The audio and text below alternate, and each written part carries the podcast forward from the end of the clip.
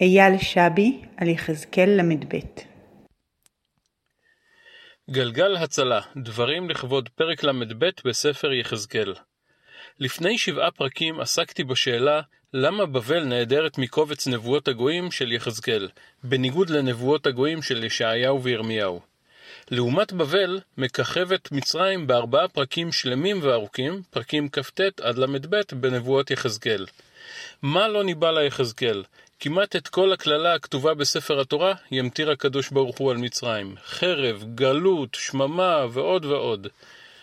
כמו את היעדרה של נבואת זעם על בבל, כך את המשקל הרב שנתן יחזקאל לנבואה על מצרים, ניתן לפתור כהצהרת נאמנות לממלכת בבל. עם זאת, לטעמי, המטרה היא אחרת.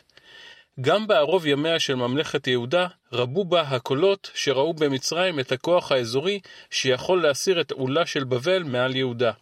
יחזקאל אף מקדיש חלק קטן מנבואתו על מצרים למשאלה זו, שלא תתגשם, ואפילו תהיה לאנשי יהודה לרועץ. וידעו כל יושבי מצרים כי אני אדוני, יען היותם משענת קנה לבית ישראל. בתופסם בך בכף תרוץ, ובקעת להם כל כתף, ובהישענם עליך תישבר, ועמדת להם כל מותניים. בנבואת ההקדשה, וגם בפרק של מחר, ניתן ליחזקאל תפקיד הצופה, בעל האחריות על גורל צאן מרעיתו. בן אדם, צופן את עתיך לבית ישראל, ושמעת מפי דבר, והזהרת אותם ממני.